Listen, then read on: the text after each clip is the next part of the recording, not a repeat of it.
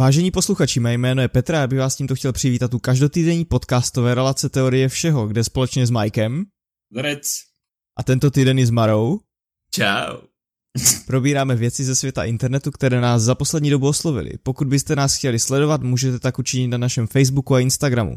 Zároveň pak můžete k poslechu našeho podcastu využít YouTube, kde v popisku naleznete časové osy na konkrétní témata, o kterých se dnes budeme bavit. Vítej zpět, Maro. No vitaj. Je to návrat ztraceného syna, pánové. Já se obávám, že dneska to bude takové jako... No nesnadné pro mě, než já si zvyknu No pro nás taky. Tady jako nějak k... My jsme si zvykli bez tebe to tady je. No, Já jsem to, já jsem to slyšel, já jsem, řekl bych, i docela poctivě poslouchal vaše snažení beze mě a eh, tak jsem jako přemýšlel nad tím, že vlastně eh, vůbec eh, ve maličkosti není potřeba k tomu, aby ten to podcast, myslím. aby ten podcast fungoval a zkvétal, takže eh, vlastně pokud to dneska nebude fungovat, tak eh, od příštího dílu se opět neuslyšíme. Prosím, ať to dneska nefunguje. Já mám takový strach, že jestli to dneska nebude fungovat, tak bude vycházet díl podcastu ne co ob týden, ale co ob 14 dní, protože jedna z věcí, která se nám opravdu nedařila, je dodržování pravidelnosti. Já bych na to na druhou stranu až tak uh, nedbal. Zkrátka, uh, snažíme se, co to jde a když to zrovna nevíde, nedá se nic dělat. Tak já jsem narážel na to, jestli to nemá nějakou souvislost s tím, že právě ty jsi nebyl tady, já nevím, ať jakýmkoliv způsobem si nás nemotivoval k tomu, aby jsme to dokázali udělat každý týden, ten podcast. Takhle jako já jsem taková uh, jednotka, která motivuje zbylé členy, aby natáčeli, jo? to jsem si myslel, že si ty spíš teda. A právě ve chvíli, kdy odřekl ten minulý díl, který měl být minulý týden, tak uh, bylo jasné, že to prostě nebude. Což je logicky, protože pak by tady byl, zbyl Mike sám a vzhledem k jeho uh, tendenci nepřipravovat si žádná témata, by to asi moc nefungovalo. Jsi facku? Ale uh, já bych řekl, že ta motivační jednotka si spíš ty teda. Je teda jednoznačně motivují prachy. To je pravda, no. Což, což, což eh, podle mě pak naprosto dává smysl, proč bys ten podcast nenatáčel. Takže z toho fakt žádný prachy nejsou, jako. No, a na co se v dnešním díle podíváme? Na jaké témata? Ví to někdo, pánové? Ví to někdo tak, že to dokáže odprezentovat z hlavy, aniž by se musel dívat do scénáře, do kterého se samozřejmě za jiných okolností nikdy nedíváme? Tak já bych možná začal tím prvním. Jo, bez nějakého si- rejstříku, protože stejně to každý toho? vidí v nadpisu. Je to pravda. Já jsem si na tento týden připravil takový malý přehled toho, co nás čeká ve vesmíru v roce 2020, ale budou to spíš takové střípky, nemám to seřazené chronologicky, protože ono je to někdy hodně těžké seřadit i na základě toho, že sem tam se nějaký let odloží, třeba kvůli nějaké havárii, dejme tomu rakety nebo tak. Takže spíš je to přehled toho, co nás pravděpodobně bude čekat, krom tedy nějakých věcí, které víme, že určitě přijdou tento rok. Ale já bych prvně zhrnul, co už se stalo, protože tohle téma mám na svém hledáčku už asi tři týdny, v podstatě od začátku roku a až tento týden jsem byl schopen si k tomu udělat nějaký větší průzkum, scénář, cokoliv. A co už se tedy stalo za ten skoro uplynulý měsíc, protože dneska natáčíme 31. Jednou z věcí, já si myslím, že o té jste možná slyšeli, je, že v roce 2023 poletí jako první turista kolem měsíce Japonec Yusaku Maezawa. Mhm. A mohli jste slyšet, on je eh, takový filantrop a mohli jste slyšet o tom, že on plánuje si na tuto cestu najít partnerku.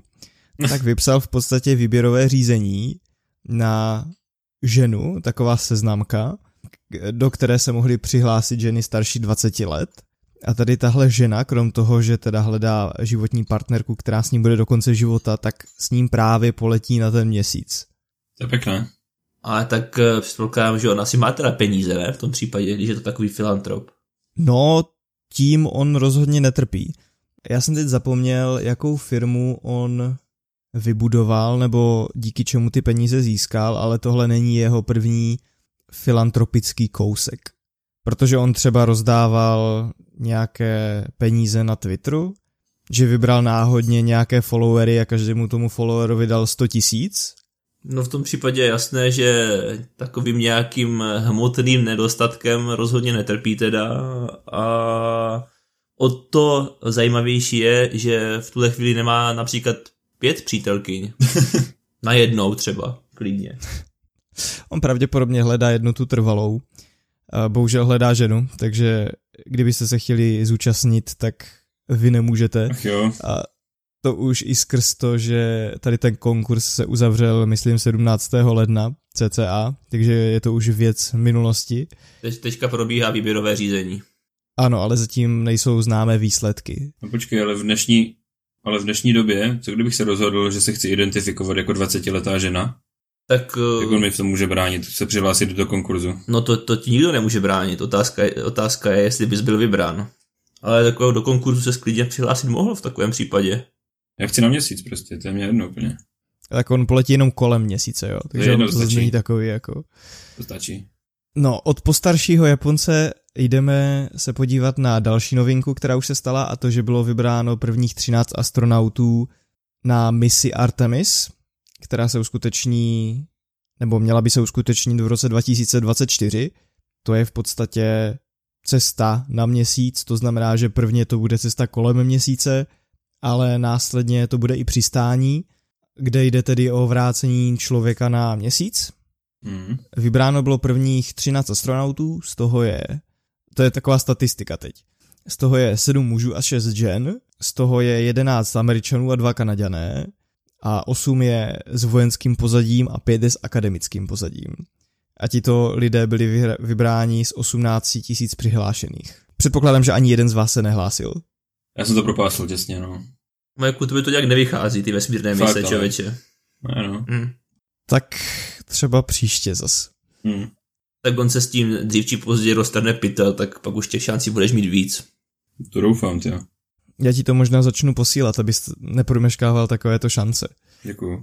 No a poslední novinkou, která se odehrála 19. ledna, tak byl úspěšný test modulu SpaceX Dragon a to konkrétně únikového pohonu, tedy v okamžiku, kdy při startu raketoplán, raketoplánu, rakety, pardon, SpaceX by došlo k nějaké nehodě, tak ten modul, ve kterém budou sedět astronauti, má unikové motory Super Draco, které by byly schopné astronauty v podstatě určitým způsobem katapultovat a zachránit, kdyby třeba mělo dojít k výbuchu rakety, která je nese na oběžnou dráhu a dál.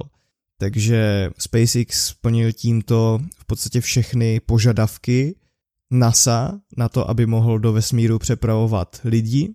Takže letos, pravděpodobně už v březnu, bychom se mohli dočkat prvního vynešení lidí na Mezinárodní vesmírnou stanici soukromým modulem obecně a je to tedy modul od společnosti SpaceX, která tímto vyhraje pravděpodobně závod nad raketou od Boeingu. Určitě jste viděli film Martian.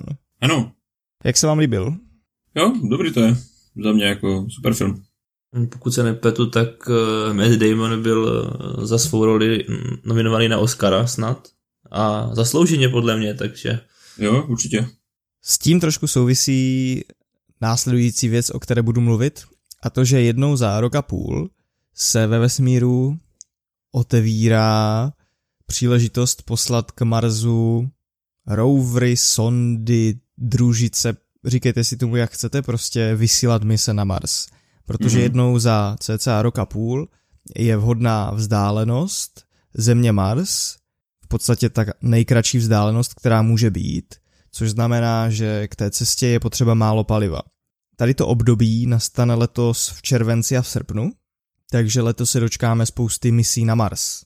A v těch misích budeme mít určité i české stopy.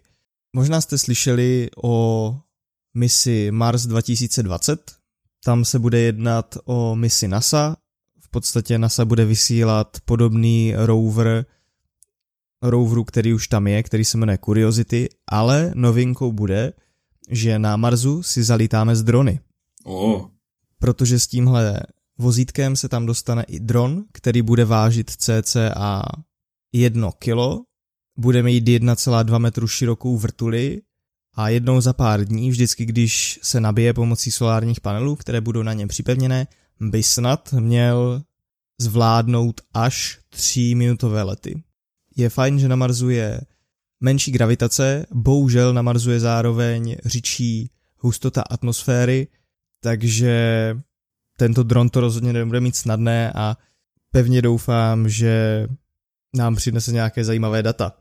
Kromě mise Mars 2020 k Marsu vyšle Evropská kosmická agentura ve spolupráci s Roskosmosem misi Rosalind Franklin Rover. A tady je i česká stopa, Hmm.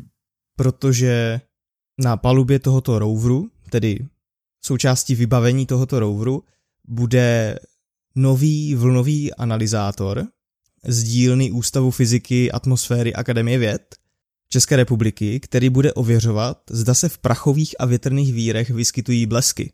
Takže to je česká stopa. Zajímavé. Zároveň v tomto roveru bude dvoumetrový vrták, který bude na Marsu hledat stopy života. To je jeden z cílů této mise. Mhm. Pak také v průběhu tady těch dvou měsíců, července a srpna, k Marsu vyšlou svoji sondu, která se jmenuje Hope Mars, ještě Spojené Arabské Emiráty a Čína, která pošle misi Chuosing 1. No a teď trošku na odlehčenou. My jsme se, Maro, v osobním životě bavili, že prožíváš takové herní sucho, že není moc o čem mluvit. Pravda, pravda. Tak v rámci vesmíru nás letos čeká Kerbal Space Program 2. Pravda, je to pravda. Ten ovšem nemá zatím přesné datum vydání, Je to pravda. takže to bude někdy v průběhu roku. Ale eh, můžu doporučit ten trailer, ten je docela vtipný. Ten si určitě puste, pokud jste ještě neviděli. Oznamovací trailer na Kerbal Space Program 2. Jedničku jsme asi nikdo nehráli, že? Ne, ne, Nope. Třeba bude ve slevě a A třeba taky ne. tak já si, myslím, já si myslím, že zrovna ty po ní docela pokukuješ, ne? Tak jako čas od času. tak já jsem to viděl a přijde mi to celkem zajímavé. Co tam můžeš vytvořit a celkově ta hra. Já, já o té hře vlastně mm, podstatě neznám žádné detaily, ale vždycky to na mě působilo jako taková směska nějaké, řekněme, relativně eh, realistické simulace a potom takového jako trošku humorného stylu s těma postavičkama, které vypadají tak trošku goofy. Takový trošku spor. No a jako ta hra je populární, že jo, podle mě jak, jako docela dost ve skutečnosti. Ta jednička. Si myslím, že mají na kontě nějaké miliony prodaných kopií, což je taky vlastně asi důvod, proč eh, vzniká druhý díl, že? který pravděpodobně bude chtít posunout hranice na různých polích, ale předpokládám hlavně ty fyzikálně astronomické. Asi třeba nějaké přesnější chování lodí a tak. Ale zpět k tomu vesmíru, protože to, co jsem zmínil, ještě nebylo vše. Letos nás čeká taky test rakety Ariane 6, což je raketa Evropské kosmické agentury. Bude to nová největší raketa, v současnosti největší raketou Ariane 5. Na oběžnou dráhu bude moct dopravit až náklad o hmotnosti 21,5 tuny a opět ponese českou stopu, protože některé části se vyrábí v České republice, takže přímo na té raketě bude česká vlajka Oh, nice. A jedná se třeba o takové části jako prvky palivové nádrže, podvozek pro mobilní věž na startovacím komplexu a některé části přídavných raket. Hmm.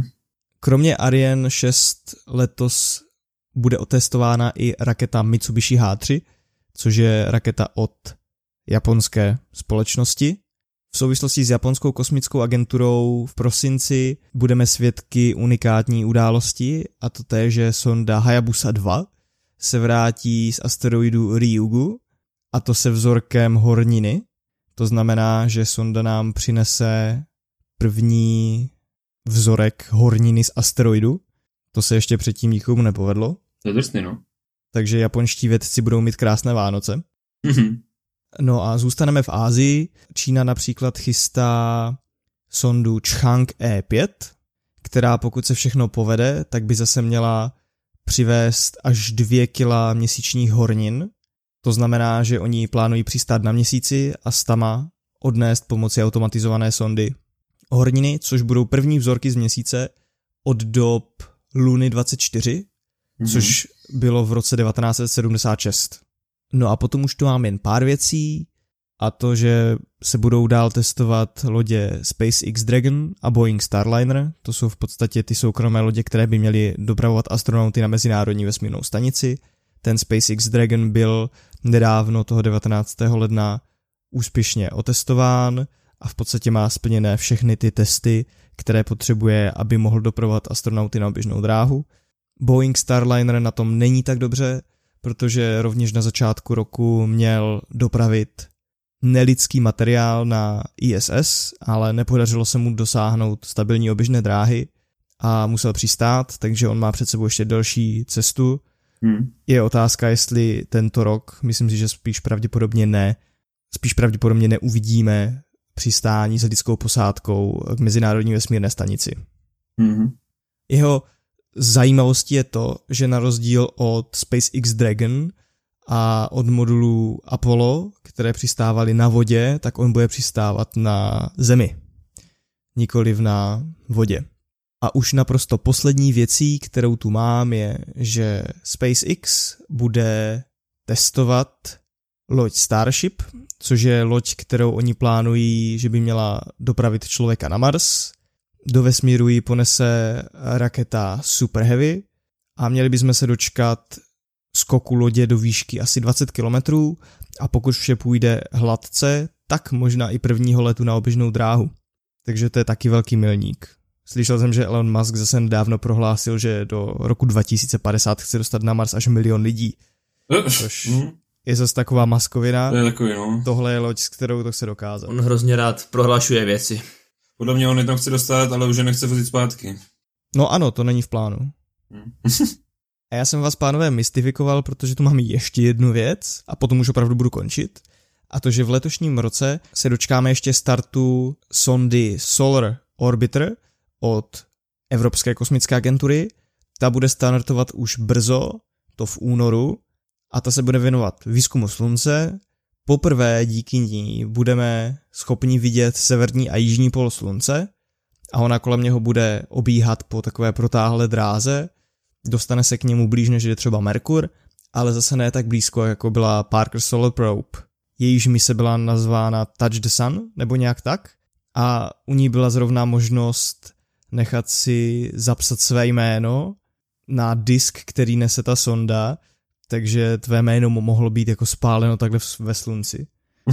Já si myslím, že minimálně, to by se Michal o tom říkal, tady o té jo, příležitosti. Jo, a předpokládám, že jsi zase tady této příležitosti nevyužil, že ty jsi takový notorický prostě vědět nikdy, no. Já se do toho vesmíru nedostanu, ani moje blbý jméno se tam nedostane. A já si myslím, že podobná příležitost byla i v případě toho Mars 2020, ale tam taky nevím, jestli už to není ukončené. No každopádně to by k tomuto tématu ode mě bylo vše. Předpokládám, že nemáte žádné dotazy. No, možná přece jen jeden dotázek by se našel. Eh, kdybys mohl uh, velmi stručně ze svého pohledu říct, který z těch eh, plánů by mohl být nejpřevratnější, co se týče jako vývoje kosmonautiky, který by mohl přinést nějaké nejzásadnější objevy, výsledky. To je těžké. Já jsem relativně fanoušek SpaceX, takže si myslím, že je zajímavé to, že na Mezinárodní vesmírnou stanici se po nějakých 8-9 letech podívají astronauti jinak než přes ruskou raketu Soyuz, protože doteď astronauty vozí na mezinárodní vesmírnou stanici pouze Sojuzy, takže to si myslím, že je důležitý mezikrok k tomu, aby SpaceX se dál posouvalo do vesmíru a tedy k měsíci, což je v plánu. Ale zároveň si myslím, že ty mise na Marsu mají něco do sebe.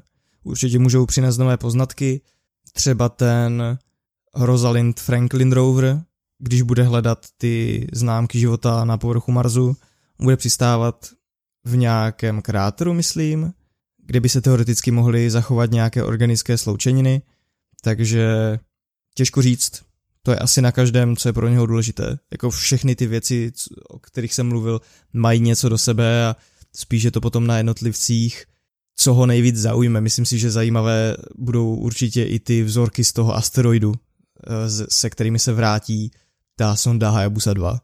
To je prostě, je to hrozně moc. To bude podle mě adamantium. Děkuji za příspěvek, já si taky myslím, Majku. to bude no, ono. tak uh, doufejme, že uh, Elon a jeho parta uh, stihnou deadline, protože jak víme, to jim čas od času úplně nevíde, no. To ne, no. Třeba se jim nerozbijou okna na té lodi, no, vesmírné. U nich nikdy nevíš vlastně, jako jestli, jestli, ten, jestli k tomu uh, projektu dojde nebo ne. Nebo jest, respektive jestli k němu dojde v takový čas, jaký oni slibují. A tak snad jo, doufejme. No a když tak mluvíš, tak já si myslím, že si můžeš nechat slovo a můžeme se podívat na druhé téma, které nás dnes čeká. No, můžeme přejít rovnou na to. Takže druhým tématem, na které se dneska podíváme, je téma poněkud staršího data, eh, což si ale myslím, že nevadí, protože se jedná eh, také o, té, o téma, které minimálně z mého pohledu eh, mohlo některým, některým našim posluchačům uniknout, stejně tak jako uniklo mě, dokud jste mě na něho neupozornili. A jedná se o to, že před nějakou dobou se na Facebooku objevila, hm, řekl bych, relativně kritická chyba, díky, nebo možná spíš kvůli ní, eh, bylo možné vidět, kdo spravuje jednotlivé facebookové stránky. Takže samozřejmě jsme se dozvěděli spoustu informací, které nás na druhou stranu asi až tak nepřekvapí. Nicméně, k tomu se dostaneme. První se podíváme na, nebo řekneme si to, jak vůbec tady tuhle chybu šlo aktivovat. Bylo to vlastně úplně jednoduché, Stačilo si rozkliknout požadovanou stránku na Facebooku, ať už to bylo cokoliv, ať už to byla strana osobní, Facebooková nebo osobní, ať už to byl prostě Facebookový profil Andreje Babiše, nebo jakékoliv jiné celebrity, politika a uh, stačilo zkontrolovat historii úprav u jednotlivých příspěvků, kde by se za normálních okolností objevily pouze revize toho příspěvku. Viděli bychom historii těch úprav, ale tentokrát, a mám pocit, že, mám pocit, že toto snad bylo uh, v řádu tak možná hodinky dvou, než uh, Facebook vydal rychlou, rychlou záplatu, tak uh, bylo možné vidět, které účty, které profily se o tyto úpravy těch příspěvků starali. Jak už jsem říkal, Facebook uh, jako na nic nečekal a tu opravu vydal relativně rychle, já bych nechtěl být v kůži těch programátorů, kteří to, no. museli takhle rychle opracovat. Crunch, crunch, crunch. Každopádně jako to samozřejmě uh, jako děje se, nikdy, nikdy nemůžeš být na internetu dost rychlý na to, aby někdo neudělal screenshot a nezačalo se to šířit po internetu, tak to prostě je. Hmm. Takže i když byli rychlí, nebyli dost rychlí. Takže uh, co to přineslo? Ale co jednou na internetu je na internetu Přesně na tak. Ano. No a díky tady tomuhle, no, díky téhle chybě jsme se dozvěděli, nebo zjistili jsme, že co, a, co, a co vlastně není až tak překvapivá informace, že například uh, Facebookový profil Snoop Dogga Doggy, Doggy Dogga nespravuje Snoop Dogg Doggy Dog, ale někdo úplně jiný. Jaký to šok.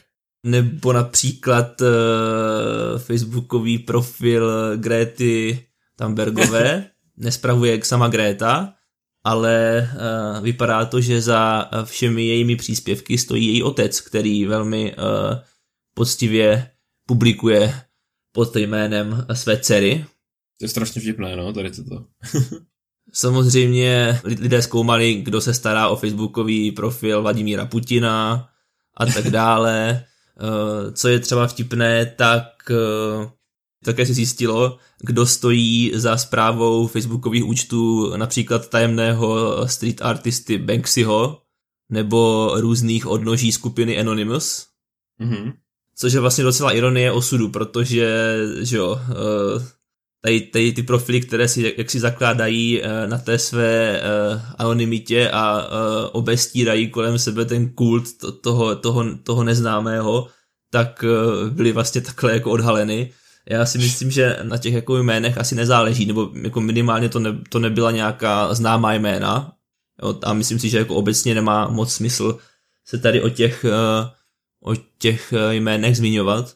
budeme také asi ctít nějaké soukromí těchto lidí. Dívej se, kdo chce, tak si to stejně najde. Asi je to tak, tak no. ty, ty, jako já, já jsem teda uh, si to snažil dohledat a uh, takovou tu původní, nebo úvodní vlnu těch různých screenshotů a šíření těch screenshotů, uh, tak tu se tak jako různě podařilo promazat na, na, na těch sociálních sítích a internetu, nicméně, jak už Peťa říkal, tak uh, co je jedno na internetu, to už je na internetu navždy, takže uh, s trochou hledání se ke všem těm datům můžete velmi jednoduše dostat. Uh, nicméně, abychom uh, zabrousili také do českého rybníčku, protože to samozřejmě je, nás všechny zajímá asi nejvíc, tak například se podařilo zjistit, že o účet našeho milého pana premiéra Andreje Babiše se nestará Andrej Babiš. Cože? A pozor, dokonce se o něj nestará jen uh, jeho hlavní PR specialista Marek Prchal. Cože? Ale, ale rovnou celá armáda sociálních inženýrů. Prosím pěkně. Sociální inženýři. Sociální inženýři. No, zkrátka, uh, mám pocit, že to snad bylo víc jak deset různých profilů, kteří, které uh, různě tam uh, měli na starost tu uh, komunikaci na sociálních sítí ze strany uh, Andreje Babiše. Já už chápu asi ty Babišovy příspěvky, protože on vždycky, když je tam napsaný takový to čau lidi, tak ono to vlastně není pro ty lidi, co sledují tu stránku, to je pro ty moderátory toho profilu. Oni si to tak píšou mezi sebou. Prostě Přesně čau tak. Lidi, jako. To je, to, je, to je skrytý chat prostě. A jen, jen, jen my to nevidíme, ale teďka, jo, jsme, jo. teďka jsme to prohlédli. Mně přijde hrozně vtipné, teda já nevím, jestli to bylo u té stránky Andreje Babiše, ale že snad buď stránka Andreje Babiše nebo ano, tu stránku dočasně zneviditelnila. Jo, jo, jo, přesně tak. Četl. A to mi přijde naprosto jako bizarní, jo, jo. když už je tam taková chyba a všichni zjistili, že to teda spravuje 10 lidí, proč to ještě zneviditelní. Mě by zajímalo, který z těch 10 lidí to zneviditelnil. to je prostě ještě tak jako do očí bíjící, jako eh, já to, já to, já to ani nedokážu jako popsat jako co se hodilo tomu člověku v hlavě, tomu, který to skryl. No a já to, já to upřímně nechápu, protože a teď jako to není o tom, že bych se zastával nebo naopak kritizoval Babiše, ale zkrátka uh, tady tohle, co, co se tam děje, to znamená, že o ten profil se stará víc různých lidí, to zkrátka je běžná praktika, která se neděje jen uh, tady u nás, ale to samé lze uh, říct o kanadském premiérovi jak on se jmenuje, Justin Trudeau, mám pocit, pokud, a, a opět je to francouzská výslovnost, o kterou se dopředu omlouvám, nerad bych někomu zkomolil jméno, ale uh, s francouzštinou si úplně net, net, netykám, každopádně i jeho profil spravují nějací internisté, takže a takých, eh, taky to nebyl úplně jeden člověk, jo, takže já myslím, že zase jako není potřeba z toho dělat úplně nějakou uh, obrovskou kauzu a asi není úplně třeba, aby, no asi nebylo třeba, aby tu stránku zneviditelňovali. No. Já si myslím, protože stejně každý čeká, že tam něco bude dělat Marek Prchal na té stránce. Přesně tak, to je, to, to je známé, že jo, a to, že mu někdo pomáhá, nějací další lidé, tak to jako asi nikoho extra nepřekvapuje.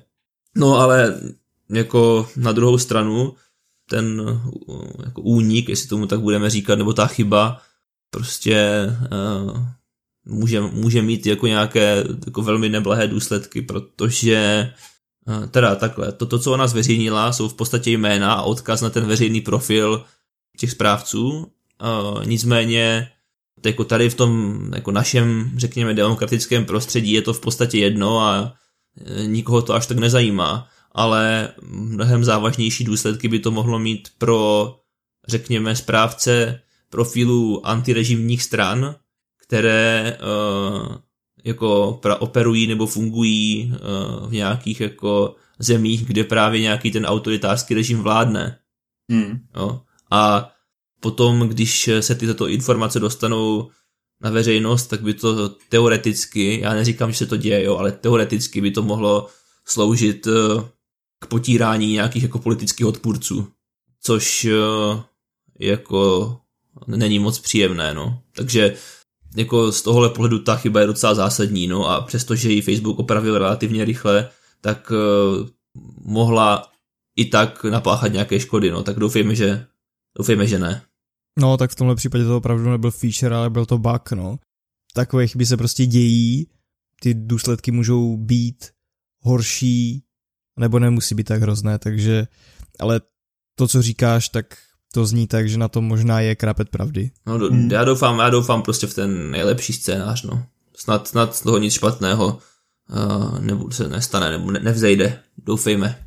No a u Facebooku asi zůstaneme ještě chvilku. No, to bychom asi mohli, co? Asi jo. Já bych tady tohle téma pojmenoval obecně jako novoty Facebooku. a novinkou, kterou Facebook nedávno představil je, že bude mazat deepfake videa. Co si o to myslíte?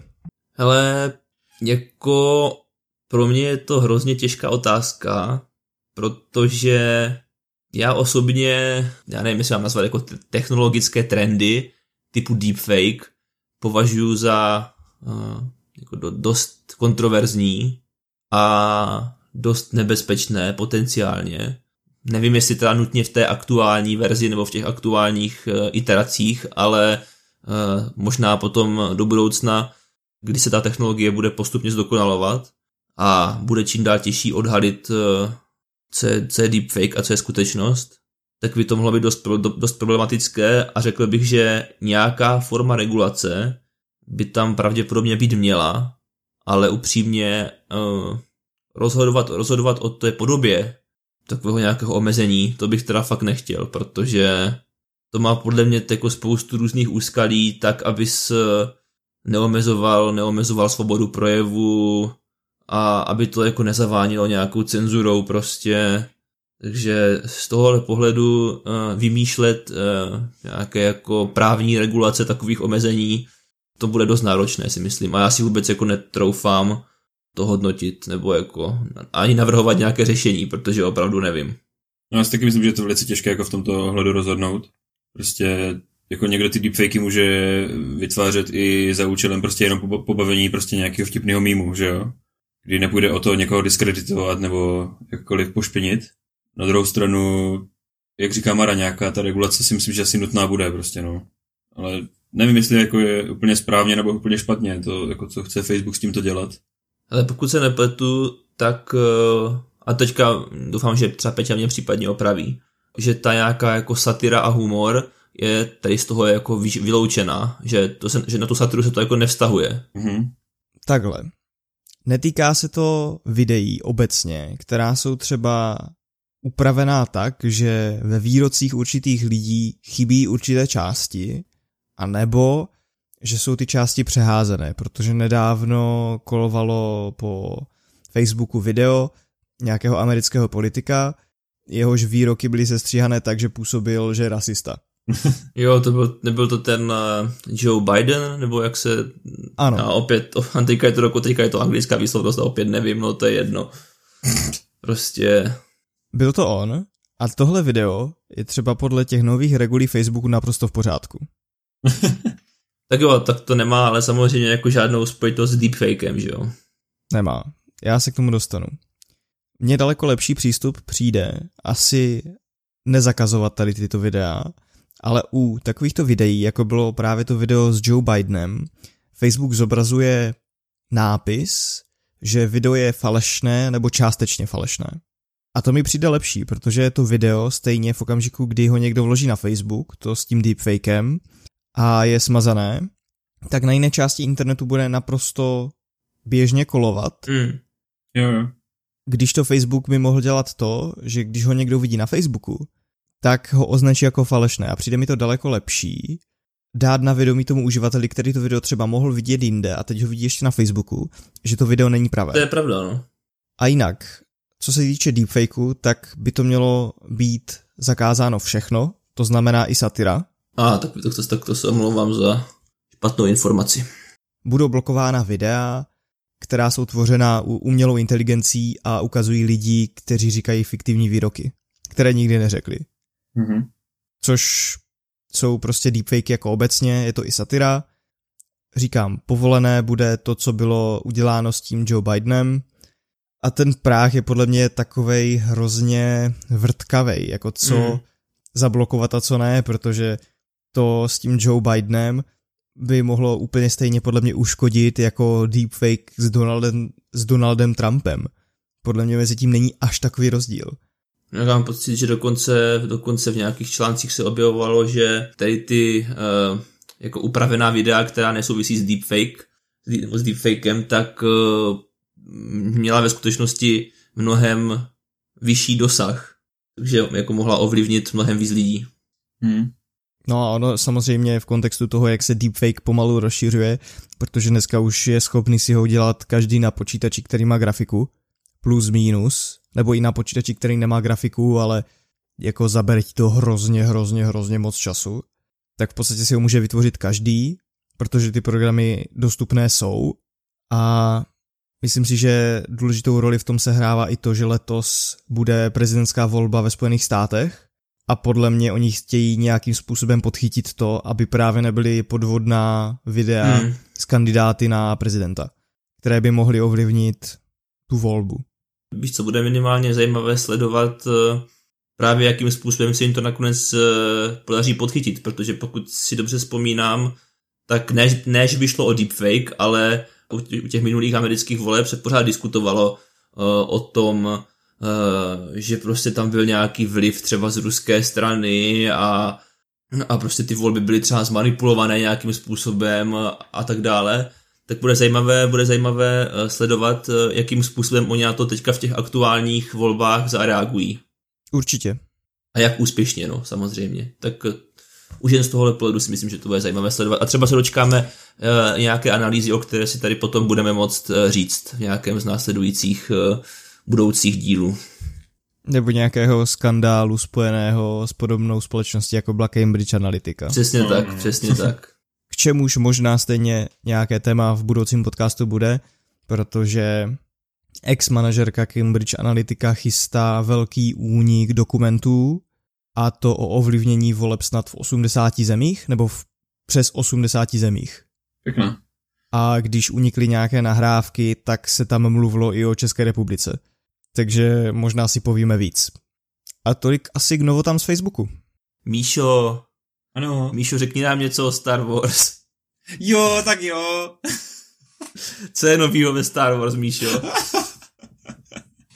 No a tak teďka eh, tady ty seriózní debaty prostě o vesmíru, Facebooku a deepfake úplně zabijeme, protože se opět podíváme eh, do světa Star Wars a to na uniklý scénář k původní, nebo na uniklý původní scénář eh, k deváté epizodě Star Wars, kterou, jak všichni víme, ve finále režíroval J.J. Abrams, ale původním režisérem e, měl být právě Colin Trevorov. Mimochodem, e, jenom že tě tady přeruším, mm-hmm. tady se asi spoilerům nevyhneme, předpokládám. Tady se spoilerům nevyhneme, určitě, takže jestli někdo náhodou ještě de- devátou epizodu neviděl a nemá zájem o ty spoilery, tak doporučuji přeskočit pár minut nebo vypnout. Nicméně ten scénář je dost jiný od toho originálního, ne? Ano, ale budu tady zmiňovat některé věci, eh, které jakoby byly v původním filmu. Dobře. A, a jako pro srovnání. Tak, tak dneska se asi dozvíme, co teda nakonec dopadlo. no jako v finále ti úplně říkat asi nemusím, to, do toho mluvit nebudu. Eh, co je takový jako hlavní rozdíl od toho, jak dopadl vlastně zestup Skywalkera a jak měl vypadat vlastně Duel of the Fates, eh, jak se měla devátá epizoda jmenovat, neboli Duel osudů, tak je to, že měl přímo navazovat na eh, osmý díl Poslední z Jediů Ryana Johnsona. A to jako mnohem víc, protože v podstatě J.J. Abrams tady toto poté jako vzal a vyhodil to z okna a udělal si to tak všechno jako nějak podle sebe. Tady bychom, vlastně by se nám dostalo takového náhledu na eh, první řád, který je pod vedením Kylo Rena eh, silnější a mocnější, než kdykoliv předtím byl. A taky bychom se podívali na planetu, kterou jsme navštívili v prequelových filmech a to na Coruscant, která byla vlastně v té době jakoby hlavní, něco jako hlavní město, hlavní planeta republiky. A právě ten generál, generál Hux měl být eh, kancléřem eh, na této planetě. Něco jako zvolený kancléř prostě pro něco jako republiku nebo to, čemu vládne první řád prostě. Měla tu být nějaká snaha, kdy eh, odboj vedený Leo měl vést nějaký útok na Star Destroyer a měli ukořistit právě tento destruktor a s jeho pomocí právě útočit na planetu Coruscant. A jaká byla ta, jaká byla ta dějová linka z Rey? Z Rey, které jsem se chtěl dostat trošku později, ale můžu to klidně teda říct rovnou. Záměr právě Trevorova byl, že ona si vytvoří svůj vlastní světelný meč, který bude oboustranný. Bude to ten dvouruční, jaký měl třeba Darth Maul v první epizodě, jenom tedy uh, s modrými krystaly. A mělo to právě od, víc odkazovat na tu její tyčovou zbraň, kterou ona používala vlastně v průběhu všech tří filmů, mi přijde asi. Nejsem si jistý, jestli to používal v osmičce, ale v devítce a sedmičce určitě jo. S touto zbraní se měla potestat jako velmi, velmi zručná a měl, mělo tam být i několik scén, kdy ona sama uh, čelí právě rytířům z Renu, které by měla takto porážet. Abych se podíval třeba na postavu Kylo Rena, tak ten měl najít uh, ten sický holokron tak, jako ho našel právě v deváté epizodě, jenom tady měla být trochu změna, kdy, jak víme, J.J. Abrams si znovu oživil Palpatina, čemu se Trevorov vyhnul a Palpatine se v jeho skriptu nacházel, ale e, jako zpráva skrytá v tomto holokronu, která byla určená pro dědu Kylo Rena, tedy Dartha Vadera, a vyzývala ho, aby našel e, mocného sického lorda Tora Valuma. No a Kylo Ren, jakožto, jak už řekl v sedmé epizodě, chtěl dokončit to, co začal jeho dědeček, takže si rozhodl, že tuto misi dokončí a najde toho Tora Valuma, který z něj měl teda vycvičit opravdu jako sického mistra, mistra temné strany. Taky tu nemělo dojít k tomu, že si poslepuje nebo tak nějak jako eh, svaří tu svoji rozbitou helmu, kterou v předchozí epizodě rozbil, ale měl mít právě novou z materiálu, který už můžeme znát třeba i z, z seriálu Mandalorian, a to z Beskaru, což je ten materiál, ze kterého má Mandalorian to brnění. Já si nejsem jistý, ale není Beskar jeden z materiálů, který je odolný světelnému meči světě Star Wars? Já totiž vím, že tady tyto materiály v tom světě existují, které prostě světelný meč ne, jak to říct, neprořízne, neprovaří, nebo jo. A nevím, jestli Beskar není jedn, jedním z nich. To si nejsem úplně jistý, to si myslím, že spíš ne. Myslíš, že ne? Ale udělám rychlý fact check mm-hmm. a ty mezi tím můžeš dál pokračovat o ději. Dobře. Dále významným bodem deváté epizody té, co šla do kin, byli rodiče Ray, kde jsme se konečně dozvěděli jejich identitu. V původním skriptu od Trevorova ten zůstal věrný sedmičce a osmičce, nebyli nijak významní, nebyli nijak upřesnění a Ray se v průběhu děje jenom dozví to, že je Kylo Ren na rozkaz Snouka zabil. Snouka známe, že jo, jako původní eh, vládce nebo vůdce prvního řádu. No a dochází k nějakému, na závěr mělo dojít k nějakému opravdu epickému souboji mezi Ray a Kylem. Měl to být jakoby ten titulní duel osudu právě, což možná jsme se eh, mohli dočkat znovu eh, titulní písničky nebo songu, soundtracku z první epizody Duel of the Fates, kterou já mám osobně velmi rád. Dodávat jako atmosféře souboje Darta Maula, Obyvana a qui úplně super atmosféru. Tento souboj mezi Rey a Kylo Renem se měl odehrávat na planetě Mortis. To je planeta, kterou můžeme znát z animovaného seriálu Star Wars Klonové války. Nikde jinde se zatím neobjevila. Já o té planetě zatím moc nevím, protože z klonových válek jsem toho moc neviděl, ale o tom až později v tomto díle. No a souběžně tady s tímto soubojem se měl odehrávat právě ten útok na Korusant, nebo nějaká invaze. Velká vesmírná bitva a potom taky nějaký pozemní konflikt eh, na Korusantu.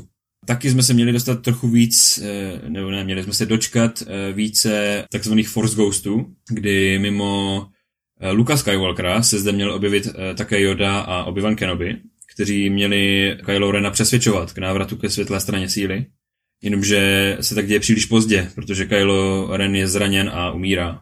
Myslím si, že asi jako důsledkem souboje s Rey. Nejsou známy úplně podrobnosti, jestli tedy do, došlo k nějakému usmíření mezi eh, Renem a eh, Rey, jestli to bylo tak jak, tak, jak jsme se toho dočkali právě v devátém filmu, jestli se nakonec teda jako obrátil na tu te- světlou stranu nebo ne, jestli přijal zpátky Bena Sola, to už známo není. Nicméně po té bitvě u Korusantu se, pro, se podaří svrhnout první řád a bez Kylo Rena a generála Haxe se rozpadá, protože nemá žádnou strukturu. Já tě doplním, ten Beskar opravdu dokáže odrážet světelné meče. Mhm, jo, díky. No, takže to je k tomu ději. Nějaké myšlenky k tomu? Kdybys to měl porovnat s tím scénářem, který jsme nakonec dostali, tak který z nich ti přijde lepší? Přijde mi, že jsou tady některé prvky, které by mohly být lepší. Například vynechání Palpatína. Ano, to kvituji. Sický lord, prostě, který e, z Kylo Rena e, učiní taky sita. To taky kvituji. To působí jako zajímavě. Potom třeba ta myšlenka tím, že rodiče Rey opravdu jsou nikdo, nebo, nebo jako jsou bezvýznamní v podstatě. Taky já jsem se osobně strašně těšil na to, nebo doufal jsem, že Rey bude mít ten oboustranný světelný meč, čehož jsme se nedočkali ve filmu. To, to by se mi taky líbilo.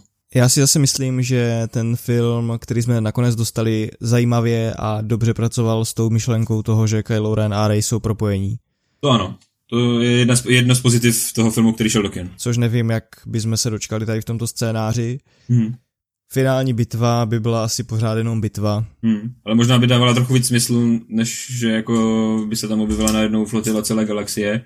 A jo, byla by tam spousta malých lodiček, třeba by to bylo trošku jako logičtější, no. Možná ideální varianta by byla, kdyby se ty scénáře tak trošku jako prolnuli a vzal bys dobré věci z jednoho ano. a dobré věci z druhého. Tak, tak. Těžko říct. Ale je pravda, že lákavě zní ten sický učitel. Jo, jo, určitě. Mám takový pocit, že ani tento scénář by úplně nevyřešil to, proč je Ray overpowered. Hmm. A ta věc s tím, že její rodiče nejsou nikdo, se mi až tak nelíbí. Teda. Že ne? Jo, OK. Já jsem fanoušek toho, že aspoň v těch hlavních filmech je fajn, když ten hlavní hrdina má kořeny tam, kde je nějaký velký potenciál té síly. Mm-hmm. Mimo to je mi to úplně jedno, ale tady přece jenom, když se celou tou trilogií 1, 2, 3 line takový ten prvek toho odkazu, tak to, že Rejny rodiče nejsou nikdo, možná bych byl radši, kdyby byli někdo. jo. Fakt mi není sympatická ta myšlenka toho, že jak se Palpatín vrátil. Takže mm-hmm. říkám, kombinace obojího scénáře. Jo. Já jsem pro asi, no. Máš ještě nějaký dotaz, Maro? Já osobně ne, takže jestli vy k tomu nic nemáte, tak si myslím, že bychom mohli přejít eh, k dalšímu tématu. Co vy na to? Já bych jenom dodal, že je to jako potvrzená verze tady toho scénáře, že je to opravdu, že to není nějaký, nějaký výmysl, ale opravdu skutečný scénář, který byl, byl na stole, ale Disney ho prostě zavrhlo. Tak a dalším tématem je Television Critics Association Winter Press Tour 2020, což je událost, o které jste určitě v životě nikdy neslyšeli. Tak, já do tohoto dílu taky ne, takže... Abych to zhrnul pro diváky, je to taková konference různých streamovacích stanic, teda streamovacích služeb, stanic, kanelů, kde představují nějaké nové... kanela. To je, to je jako honorable mention dneska, jo, tady. Rest in peace. Ano. Kde představují nové pořady, které poběží v blízké době, některé ve vzdálenější době, ale hlavně na příštího půl roku. A představili tam nejrůznější stanice, představili své pořady a my jsme se domluvili, že z toho seznamu, který je hrozně dlouhý, já si myslím, že on může čítat přes 100 nových pořadů, určitě, hmm. teda alespoň takový já z toho mám pocit, si každý vybereme tři, tři, které nás zaujmou. Já jsem zvědavý, jestli budeme mít nějaké ty pořady společné. Mm-hmm. A potom mě taky zajímá, jestli třeba některým těm pořadům opravdu dáme šanci, až poběží a třeba si o nich řekneme něco více v sekci, co jsme viděli, zažili a hráli za tento týden. Kdo chce začít? Já klidně můžu, když tak. Tak pojď do toho. Tak jak jsi říkal, těch eh, pořadů, seriálů nebo filmů je tam opravdu strašně moc. Já jsem ten seznam ani nedojel do konce. Jako, jel jsem drtivou většinu a už mi to fakt nebavilo, pak prostě ani pročítat. Ale podařilo se mi tam najít určitou průrvu tady těch eh, nějakých kvalitních nebo zajímavých věcí, které mě eh, opravdu jako nějak poutali.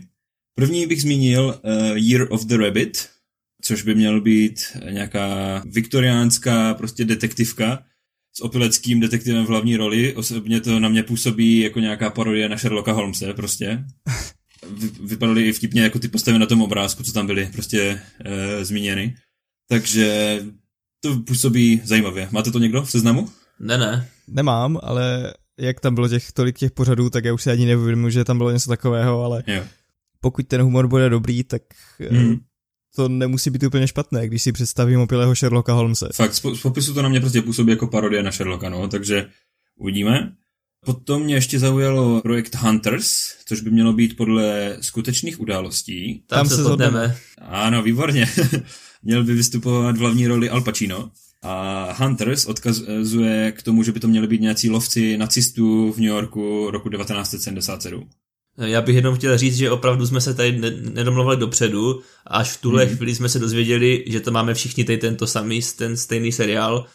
Uh, pro mě je to uh, tak trošku ve, něco ve stylu, co by dělal hlavní protagonista hanebných panchartů v důchodu. jo, okay. No a dočkáme se už za chvilku, protože se dočkáme 21. února. Mm. Ale já jsem viděl ten trailer. Nevím, jestli jste to viděli taky. Ano, ano. Z toho traileru jsem nebyl úplně nadšený, ale zároveň jsem z něho nebyl ani nějaký jako rozčarovaný. Takový bych řekl jako klasický trailer. Takže jako úplně jsem z toho nedokázal posoudit, uh, jestli to teda jako, uh, nebo prostě nedokázal jsem z toho jako posoudit, jak moc mě to nadchlo nebo nenadchlo, ale na druhou stranu ono takové jako filmové, uh, potažmo seriálové zabíjení nácků, to jako uh, nikdy není úplně na škodu, že jo, co si budem povídat. Ještě tu mám teda ten třetí projekt, co mě zaujal. Opravdu už trošku míň a už to taková možná znouzectnost, protože fakt jsem tam nenarazil na jako více věcí, které by mě nějak zaujaly. Možná je to proto, že jsi nedojel dokonce ten seznam. To je možná pravda, ano, ale už se fakt nebavilo. a to je Central Park, animák, neboli musical comedy, nějaká muzikálová komedie animovaná o nějaké rodince, kde otec je nějaký správce toho Central Parku, jeho manželka nějaká žurnalistka právě a mělo být o to, že nějaká bohatá panička chce v Central Parku prostě postavit nějaký hotel nebo e, bytovku a oni se to budou snažit nějak hájit. by to docela komicky, i když mě osobně odrazuje trošku ta muzikálová část, ale ta komediální by mohla být snad v pohodě. Tady na tomhle se teda asi nezhodnem, mm. to tam nemám u sebe. To asi ne, no. Mm. Ok, ok. Já tu mám ještě dvě dishonorable mentions. Tak pojď, pojď na to. Které mě jako natolik zaujaly, že je prostě chci zmínit. Jednou z nich je Hillary, jestli jste na to narazili. jo, ano, jo, jo, jo. Čtyřdílný. Já jsem, já jsem na to narazil, ale když jsme se bavili, že by bylo fajn mít dishonorable mention, tak já jsem se na to potom tak jako vykašlal, protože tam je tolik věcí, třeba jo. co prostě dělají Kardashianky. Ano, tak, ano. Jo, jo, jo, přesně. No a Hillary, abych eh, vysvětlil, tak je asi čtyřdílný dokumentární seriál o Hillary Clintonové a jejím konání na politické scéně a tak dále. Počkej, a je to jako, je to jako form, to asi nevíš, ale jako je to formou dokumentu, kde jsou prostě použité archivní záběry, nebo je to jako... Jo, měla by tam ona sama vystupovat přímo, záběry s ní a tak. Jo, jo, jo.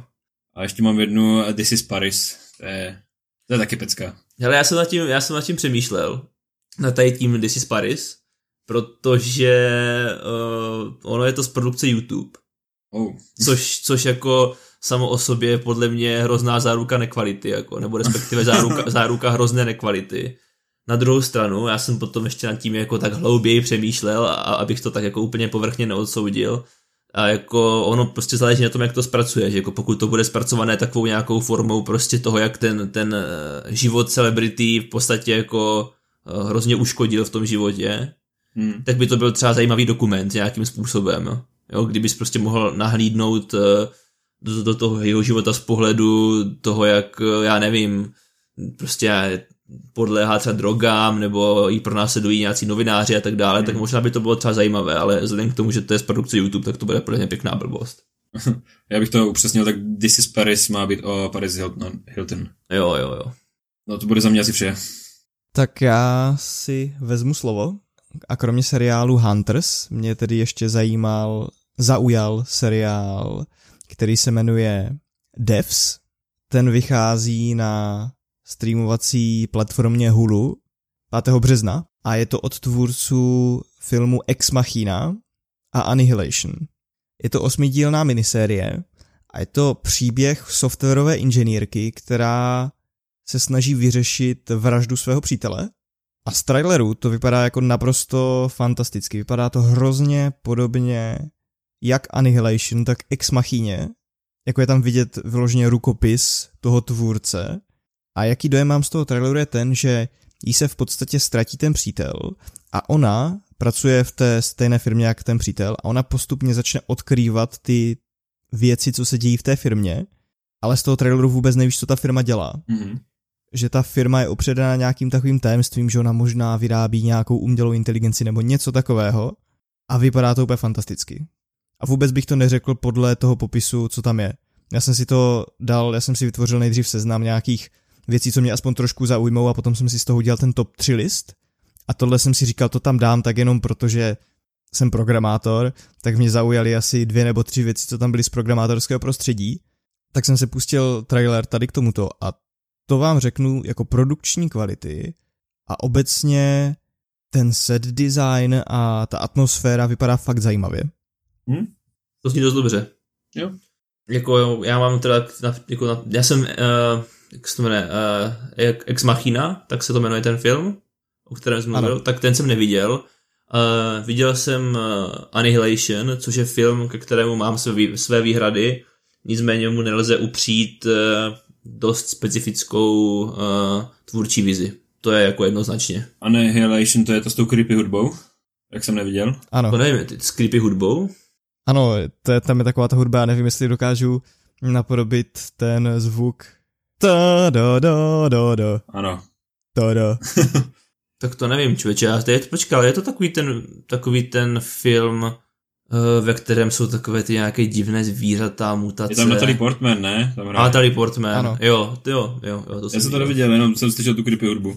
Jo, to je, to je, že to je tak jako, že oni, um, čím blíž postupují k nějakému místu nějaké jako v uvozovkách nákazy, tak, tak, tak tam probíhají intenzivnější mutace nějaké, ne? Tak nějaké, to, to mám pocit, ta premisa, ne?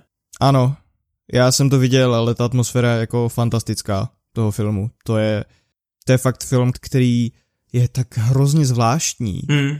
a některé ty nápady, co tam jsou, jsou tak jako úchvatné, jako třeba scéna s medvědem, jestli si vybavíš konkrétně, ta je úplně fenomenální. To je, to je fakt něco. Jako z- ze spousty těch scén máš fakt jako dost nekomfortní pocit. Aniž by to byl nějaký horor nebo tak, to jako vůbec není horor, ale prostě jako vyvolává to v tobě fakt e, nekomfortní pocity v některých eh, situacích. Už jen jako z pohledu, z pohledu vizuálního. Jo, tohle zní docela zajímavě. No a pak tu mám seriál, který se jmenuje World on Fire a to je o skrytých příbězích obyčejných lidí v průběhu druhé světové války. Hraje tam třeba Sean Bean, Ano, to jsem si, to, to, to, toho jsem si tam všiml, no, v tom, v tom výčtu. To by asi bylo tak jako moje top 4 třeba. a odehrává se to v různých zemích. Bylo tam napsáno, že to je Británie, Polsko, Francie, Německo a Spojené státy. A atmosférou to taky vypadá zajímavě, že prostě dostaneš příběh různých lidí z druhé světové války, jako I'm Sold a vychází to 5. dubna. Já se obávám, že to, že jsi prozradil, že tam hraje Sean Bean, nese určité spoilery sebou. Pravda. No tak uvidíme, jestli se dočkáme dalšího seriálové smrti.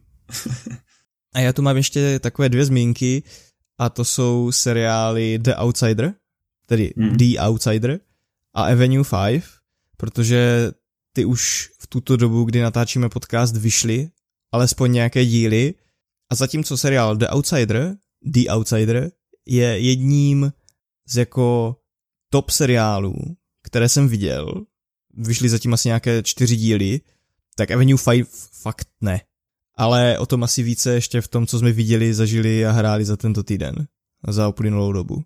Takže i když seriál The Outsider mě nezaujal z popisu, tak když jsem viděl prvních pár dílů, tak to fakt jako doporučuju. A už předávám slovo. No, uh, tak uh, opět Výma Hunters, eh, ve kterých jsme se všichni tři trefili, tak uh, já jsem vybral seriál, který se jmenuje Mythic Quest Raven's Banquet, což je komediální seriál, řekl bych, že... A teď, jsem, teď nejsem jistý, jestli je to sitcom nebo to není sitcom. Je to možné, že je to sitcom, ale nejsem si tím úplně jistý. Každopádně je to seriál z prostředí videoherní společnosti a my sledujeme, sledujeme to, jak oni překonávají uh, různé uh, výzvy a problémy při uh, vývoji a podpoře populární videohry v podstatě. Ve skutečnosti ten seriál může dopadnout úplně tragicky. Viděl jsi trailer? Uh, viděl jsem trailer, ale už jsem, už jsem ten trailer viděl, já nevím, jestli třeba teďka vyšel nějaký nový trailer, ale já jsem viděl takový ten úplně oznamovací, který snad uh, prezentovali na tiskové konferenci Ubisoftu na E3 minulý rok. Mm-hmm. Mám pocit, že to tak je. No, ale jako, jo, protože ten seriál prostě by fakt mohl být úplně hrozný, pokud se oni uh, budou dopouštět nějakých uh, kliše uh, souvisejících s tou herní komunitou. Jo, vím, že tam jsou tam takové jako archetypální postavy, jako sebestředný, uh, kreativní, uh, creative director toho projektu, nebo já nevím, jestli je to CEO prostě té firmy, potom taková nějaká nadmíru snaživá sekretářka, takový nějaký jako šovinistický scénárista, co já vím, no, takové prostě trošku archetypální postavy, což samozřejmě do těch jako komediálních seriálů nebo, nebo sitcomů patří, ale říkám, já bych se jako vůbec nedivil, kdyby to byl totální průser. No na mě to tak, na mě to tak trošku no. působí. No. Já jsem viděl trailer, co vyšel asi 14 dní zpátky. A já jsem to měl právě tento seriál v tom uším výběru, ale když jsem viděl ten trailer, tak jsem si říkal, tohle pravděpodobně dopadne úplně stejně jako Avenue 5. No a já jsem tady tenhle ten seriál zmínil vlastně primárně proto, že se na něm podílelo české studio Warhorse. Oh. Protože oni do, oni do toho seriálu dodávali nějaké asety krajiny, protože samozřejmě jako potřebuješ tam, že to seriál o, o vývoji a, a, a podpoře a, nějaké videohry, tak tam samozřejmě potřebuješ to, video, to videoherní prostředí něk, jako mít nějakým způsobem přítomné a s tím právě pomáhalo i Studio Warhorse, které to dodávalo nějaké asety přírody a prostě obecně tak scenérie. Takže česká stopa uh, v tomhle seriálu, doufejme, že to nebude ostuda. Tak to je, to je Mythic Quest a druhým seriálem, který tu mám... Můžu ještě mít tip, který to bude? Jo, ano, typni si. Já jsem ho totiž měl taky v uším výběru. Jsem zvědavý, jestli to trefíš teda. A já si myslím, že je to seriál Solar Opposites. Je to tak... No. Je to tak, jako, co na to říct? Je to tak, no. Je, což je seriál uh, opět uh, komedie animovaná, uh, jejímž osmidílná, jejímž jedním z tvůrců je uh, Justin Roiland, tedy uh, uh, autor známý především díky skvělému seriálu Rick a Morty, o kterém se tady často v podcastu bavíme. Já mám pocit, že ta dějová linka je, souvisí nějak s tím, že já ani vlastně nevím, to je o nějaké rodině mimozenšťanů, kteří uh, jako začnou, začnou žít někde prostě v Americe. to je vyloženě o tom, že tady jdeš za tím tvůrcem. Přesně tak, věříš. přesně tak. Takže jako na tohle jsem zvědavý a tohle bych řekl, že si možná klidně i pustím, protože vlastně upřímně, když se tady o těch seriálech takhle jako bavíme, tak uh, vážně nedokážu říct, že, že, některé, že, si, že si některý z těch seriálů, které jsem i já sám vybral, pustím. Ale uh, u toho Solar Opposites uh, si myslím, že téměř jistotou by to vít mohlo. Taky ono, ten, ono, ty jednotlivé epizody asi nebudou příliš dlouhé, takže to by taky neměl být problém. Takže, takže u Solar Opposites jsem tam si myslím, že bych se na to i ve skutečnosti mohl podívat. Takže to byla uh, moje trojice a já bych teda ještě na závěr, než se posuneme dál, řekl snad jen to, že jsem zvědavý, jestli tedy někdy v budoucnu, nebo třeba uh, na konci roku, kdy budeme rekapitulovat uh, ten uplynulý rok 2020, jestli se do našich výběrů, uh, ať už nejlepších, nebo například nejhorších seriálů, nějaký z těch, uh, které jsme tady teďka vybrali, dostane. Oh, to mě taky zajímalo. A nebo jestli naopak, to budou seriály, které nás opět uh, překvapí z čista jasna a žádný z těchto těch zmíněných se tam nakonec nedostane. Uvidíme, jak to dopadne. Prostě jestli některý z nich udělá takovou tu průrvu a dostane se do popředí. Přesně tak. No a teď už se podíváme na sekci oznámení a trailery, ve které tentokrát máme pět trailerů a jedno oznámení. A začni třeba ty, Maro, který trailer si jsem zařadil? Já tu mám trailer a vlastně to bude taková jenom úplně jako mikrozmínka ve skutečnosti na... Je to, je, je to trošku neobvyklé, uznávám, ale je to, trailer, je to trailer na mapu do Minecraftu.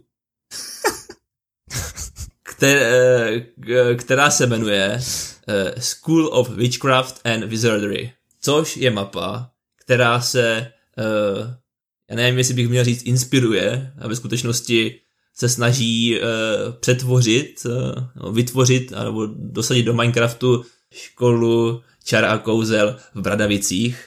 Já úplně vidím, jak naši posluchači čekali, Jo. že tento týden určitě tam musí být tady tento trailer. Jo. Víš co, jako za normálních okolností bych se tím vůbec nezabýval, jo. Ale je třeba, je třeba říct, že tohle prostě ne, není mapa, eh, kde bys měl nějaké ty jako klasické struktury, jako já nevím, strongholdy a průrvy a podobné věci, ale prostě tohle je fakt krásně, naprosto bych řekl uchvatně vytvořená eh, škola v Bradavicích. A když se na ten trailer díváte, tak eh, prostě ve mně to úplně eh, vyvolalo všechny ty vzpomínky na celou tu, na celou tu ságu, samozřejmě je to i skvělou volbou hudby, kterou všichni fanoušci Harryho Pottera samozřejmě okamžitě poznají. A myslím si, že v, té, v tomhle segmentu bychom mohli eh, čas od času dát také prostor nějakým eh, takovým eh, tvůrcům, nezávislým tvůrcům z řady fanoušků, kteří nad eh, podobnými projekty eh, tráví naprosto nepředstavitelné množství hodin a myslím si, že si minimálně tu zmínku krátkou zaslouží. Já bych k tomu tak řekl, že to vypadá pěkně, ale asi si to nezahraju, no. Jo, jako designově to pan, nebo pánové a paní prostě tvůrcové jako zvládli krásně. Mě osobně na tom traileru největší radost dělala ta hudba právě, když, jak jsi zmiňoval. Ale taky jako já už jsem s Minecraftem prostě skončil pár let zpět, takže A to je, to je velká chyba. To je chyba, já jsem chtěl říct, že já bych si spíš dal vanilu než tady tuhle verzi. no to já úplně jako ne už no. Já bych si dal čoklit. Jako přizná, přiznám si prostě, strávil jsem na tom určité hodiny, jo, vím, že jsme měli společné servery a dělali, dělali jsme tam spoustu věcí v Minecraftu, ale už, už mě to prostě netáhne. Jo, Minecraft nikdy neumírá. No to je možná škoda, ty, ty nekonečné updaty do toho už mě fakt jako omrzely. Jsou fakt super. Pro někoho asi, jo. Já taky souhlasím s Marou. Pro někoho asi jsou super, no. No, pojďme, pojďme, pojďme pryč od Minecraftu a uh, k něčemu jinému. Tak o čem, o čem, o jakém novém traileru nebo oznámení chcete mluvit teďka? Kdo se toho ujme? Já chci mluvit o Králíčkovi Petrovi 2. A proč Petře? Ale já si myslím, že pokud, pokud někdo jako pochyboval o tom Minecraftu, tak tohle musí být úplná rána, jako. Já bych chtěl říct, že jednička byla fakt jako v pohodě film. Jo, takových těch jako 70%. Uh-huh. Já jsem to viděl na HBO Go a úplně mě teďka jako zasáhlo, že bude dvojka. Tak jsem si musel pustit ten trailer. A musím říct, že to na mě působí jako jakýkoliv jiný sequel, kde ve filmu jsou zvířata. Uh-huh. Prostě ty zvířata se vydají na nějakou cestu, kde v tom prvním díle byli jako na jednom místě, je to třeba jako Garfield, a potom ve druhém díle prostě najednou jdou, já nevím, prostě někam cestují a jsou na místě jako jiném. Hmm. A to je asi tak všechno. Vychází to o velikonocích. Mně se tam líbí ty komediální prvky v tom, jako. Něco tam je vtipné v tom traileru. Jsem se zasmál upřímně. Pro mě je to hrozný overkill prostě, já si nemůžu pomoct, jako, já nevím, tam to je prostě takový jakýsi ňouma upatlaný, prostě tam z ničeho nic, eh, a teďka nemluvím o zvířatech, ale o té hlav, hlavní, lidské, hlavní lidské postavě, který, která je jakýsi upatlaný ňouma, který tam prostě z ničeho nic skáče, skáče s padákem do auta, no prostě mně to přišlo hrozně přemrštěný, jako, ale já si myslím, že když na to půjdeš uh, s malými dětmi, tak se asi uh, to dá jako pochopit a pohodě. jako to je i ta jednička, až on se v jedničce se snaží zabít ty králíky dynamitem. Jako možná to bude. Já si myslím, že ten film bude vyloženě na odreagování, prostě na naprosto jednoduchý humor a uh, nic náročného na tom asi nebude. Ale já si myslím, že to pořád asi bude lepší než paměť vody. Here we go again. Eh, Dívej se, jestli to bude na HBO Go, tak tomu dám šanci. Tak to asi bude vzhledem k tomu, že tam byla jednička, ne? Tak já měním svůj statement, jestli to bude na HBO Go, tak si to pustím a potom si o tom řekneme více v podcastu. Dobře. No už se na to nemůžu dočkat. tak Michale, a co ty jsi tady zařadil za trailer? Přímě já jsem tam nezařadil ani jeden do toho výběru, jo, ale jako mám tam všechny tři následující mě velmi zajímají, takže to můžeme vzít postupně. Byl tam jeden trailer, který ti byl přiřazen. Takzvaně. Dobře, tak já vezmu ten. Jedná se o trailer na film Pokémon Mewtwo Strikes Back Evolution, který taky vyšel před pár dny. Jedná se o adaptaci nebo remake úplně prvního Pokémonního filmu, který jsem zapomněl, v kterém roce vyšel. Ale řekl bych, že to bude mezi lety 96 až 99. Co k tomu říct, no? Ten děj toho filmu už je prostě známý. Eh, já, když jsem viděl ten trailer, tak jsem prostě přesně věděl, co za scény tam je, jo, protože jsem ten film viděl. Je to moc hezká 3D předělávka. Eh, co se mi na tom líbí, tak je původní dubbing, který je v, ame, v americké verzi anime, což oceňuju. Já nevím, no, je to fajn, ale taky jsem na jednu stranu třeba četl komentáře, že pro někoho je to poslední hřebíček do rakve jeho dětství. předělávka tady tohoto filmu. Takže prostě, jako, těžko říct. Za mě osobně je to ale tento první film eh, Pokémonu tak zároveň jeden z nejlepších co se týká jako uh, dramatu nebo prostě toho příběhu. On, jako řeknete si Pokémoni, ale ten příběh je docela jako seriózní, docela vážný. Řekl bych, že komediální skoro vůbec. A jako napětí tam hraje velkou roli, no. Je to, je to fajn, moc fajn. Jeden z nejlepších Pokémonních filmů prostě vůbec. Já myslím, že naši posluchači se podivují nad naším jako prozatímním výběrem. Bude to lepší. Tří trailerů, no a doufám. Bude to lepší. Ale tak víš co, spoustu lidí třeba zaujalo, ať už to dopadlo jakkoliv, tak spoustu lidí zaujalo prostě detektiv Pikachu, protože jako ta Pokémoní tematika, nebavím se o tom, jak to dopadlo, tak třeba někoho teďka pod, mm, jako v důsledku toho zaujme i třeba tento film o Pokémonech, takže... Třeba jo. Takové doporučení to může být od nás. Mně přijde zajímavé, že to zpracovává Netflix. Mm-hmm. A za mě bych řekl, že to tak jako vypadá ta animace pěkně a že to vychází 27. února a to je taky tak jako všechno, co o tom můžu říct. No a teď se podíváme na trailer na film Morbius a nakonec si necháme to nejlepší určitě. Jo. No, tak eh, co k tomu říct? K Morbiovi. Jak se vám ten trailer líbil? Nebo mám, mám možná první uh, trošku jako osvětlit, o co se vlastně jedná. Můžeš to osvětlit nejprve, no? No, takže uh, v hlavní roli uh, Jared Leto, kterého můžeme znát například jako uh, poškozeného Jokera a v tentokrát hraje postavu, která se teda jmenuje Morbius, konkrétně Michael Morbius, doktor Morbius, který trpí vzácnou a mám pocit, že se asi smrtelnou kre, nějakou krevní chorobou. Mm. On jako se prostě pokusí nebo chce jako zachránit uh, ostatní lidi, kteří tady tohletou nemocí trpí a tak se prostě rozhodne, že vynal, jako vynalezne, nebo já nevím, jestli vynalezne, ale řekl bych, že asi vynalezne jako lék a vlastně ten lék potom samozřejmě z něj vytvoří toho takového jakéhosi antihrdinu. No, zkrátka nějak asi modifikuje jeho DNA, já nevím, jestli to říkám. V podstatě něco jako upíra to z něho udělá, no? Ano, ano. Takového nějakého poločlověka, poloupíra. Mm-hmm. Prostě Morbius já, kdybych měl ten trailer nějak hodnotit, tak uh, já bych řekl, že to je prostě jako takový normální trailer asi. Mě docela zaujal. Mě to nezaujalo vůbec. Já bych si to nepustil na základě mně to přišlo, Mně to přišlo jako průměrný trailer prostě.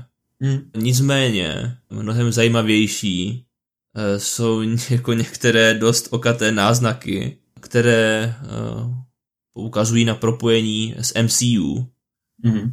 Ano. Což, což mi teda přijde jako extrémně bizarní, ale k tomu se dostaneme. Já upřímně to nechápu proč, no, ale... Teďka, teďka, teďka první k těm náznakům, jo, takže uh, v průběhu toho traileru se tam v jedné scéně myhne grafity se Spider-Manem. Ano. A potom úplně v závěru traileru Jo, myslím, že si můžeme dovolit tady jako vyspojovat trailer. Na závěr traileru se tam objeví uh, postava uh, Adriana Toomse, který eh, v prvním, v prvním Spider-Manovi s eh, Tomem Hollandem představoval eh, záporáka, který si říká Vulture. Takže jsme se tady dočkali naprosto jako nespochybnitelného propojení mezi MCU, tak prostě jak to zpracovává Marvel nebo potažmo Disney.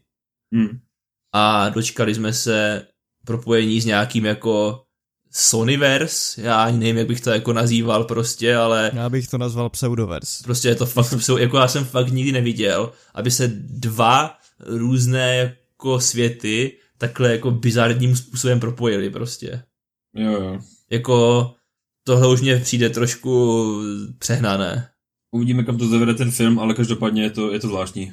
Protože já jako upřímně pochybuju, že jako Marvel nebo Disney nebo Kevin Feige se, jsou, jsou celý žhaví na to, aby potom ve svých filmech na nějakého Morbiuse nebo Venoma odkazovali. Ono vlastně ten Tom Holland bude asi stát, nebo ten Tom Hollandův Spider-Man bude stát v takových třech rovinách v podstatě. V té rovině od Sony, v té rovině od Disney a pak v takové nějaké pseudopropojené rovině prostě. No, jako upřímně, hele, nevím. Mně to přijde prostě divný. A už mi to přijde fakt jako, už mi, už mi to přijde jakési překombinované. Já souhlasím. Jako nechci to soudit dopředu, ale... Mě obecně filmy tady z toho pseudoverza moc nezaujaly nebo neoslovily. Tam vlastně patří Venom. Ale jako ten Venom nebyl úplně špatný, ale ani nebyl nějaký extra dobrý prostě. Ale jako, jako že asi bych ho spíš doporučil, jako je to v pohodě film, jako zabavíš se u toho, ale není to žádný jako majsterštyk, no. A nějak mě to neoslovuje tou tématikou. Mě, tím, jak je to temné, tak mi to trošku připomíná takové ty prvopočátky toho již stroskotaného DC Universe. Mm. jako já z toho mám úplně podobný pocit a prostě jako fakt nemám vůbec chuť se na to podívat. Když teda pominu to, že já teda nevím, kdo ten Morbius je, jestli je to good guy nebo bad guy.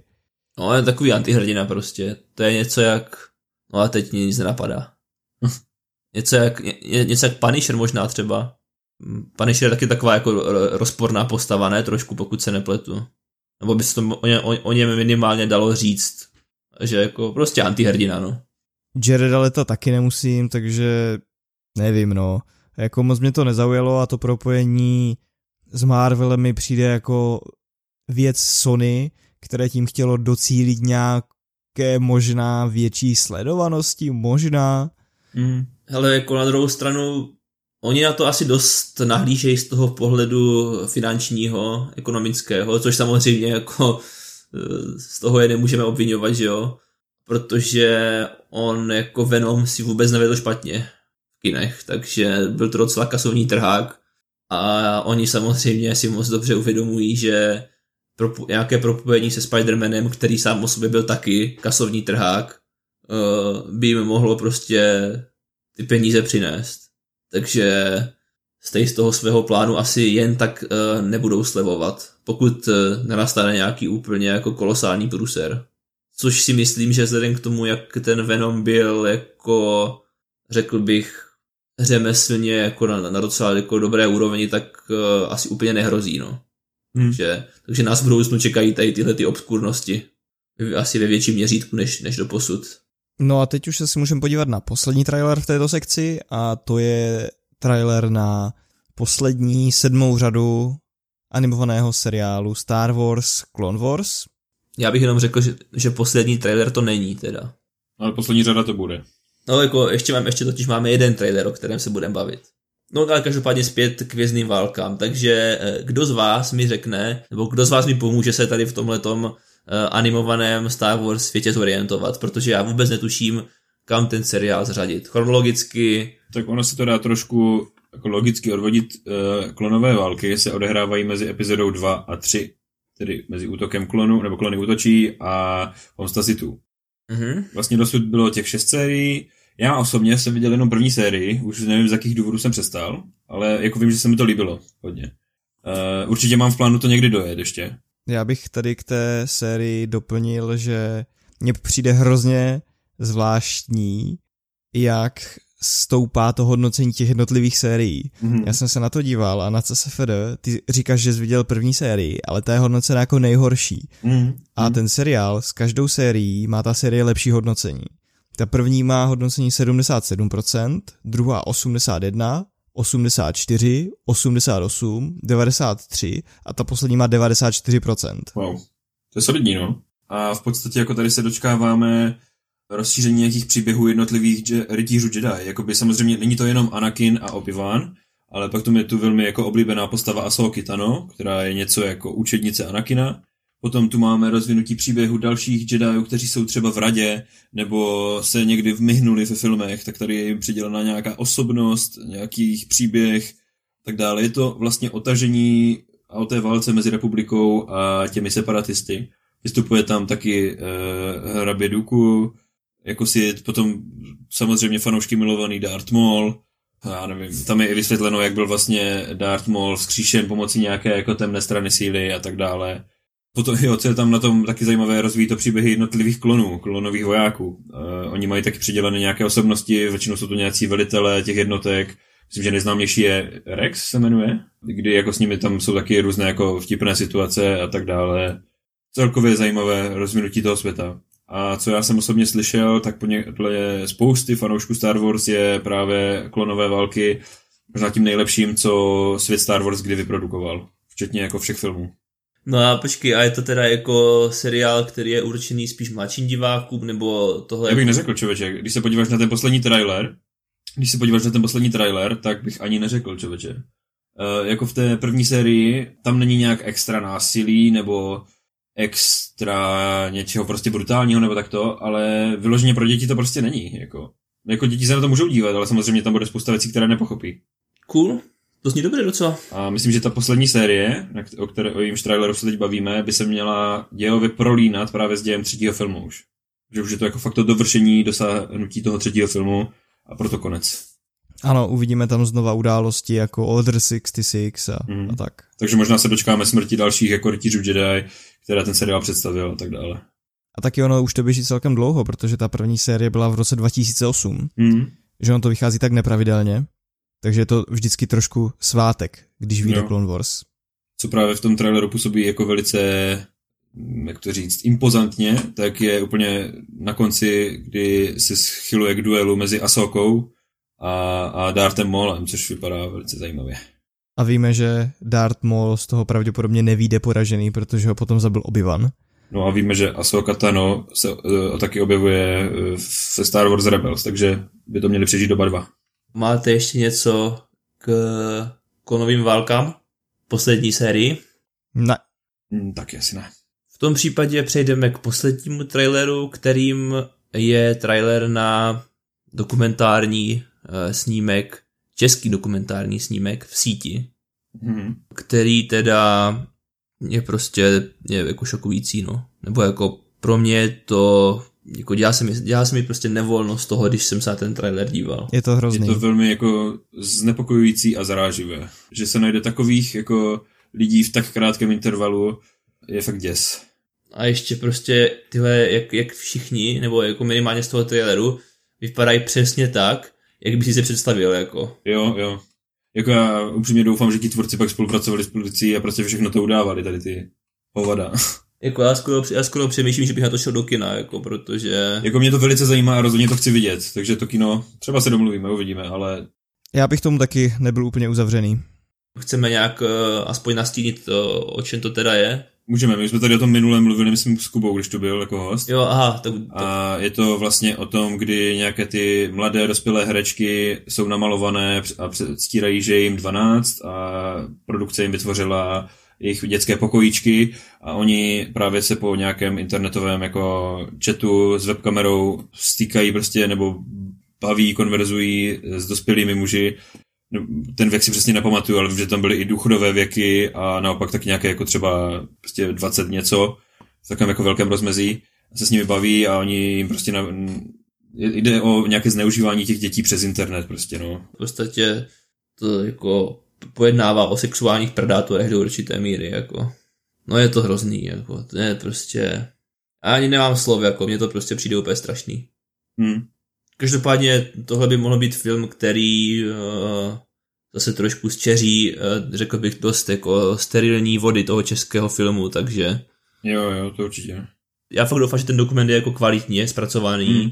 a že jako zanechá v naší společnosti výraznou stopu. To taky doufám.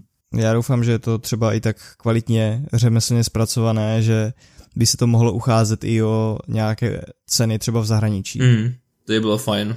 Jo. Protože nic podobného jsem nezaznamenal ze zahraničí. No, ale prvná, uh, prvná, no samozřejmě prvná, to je přesně slovo, které jsem chtěl říct, jako první uh, ohlasy nebo hodnocení na ČSFD jsou nadmíru kladná, jako. Mm-hmm. A mám pocit, že to jako přesahuje přes, de- přes 90% přesahuje 90%. A jako samozřejmě těch hodnocení je zatím málo, ale má to dobře našlápnuto.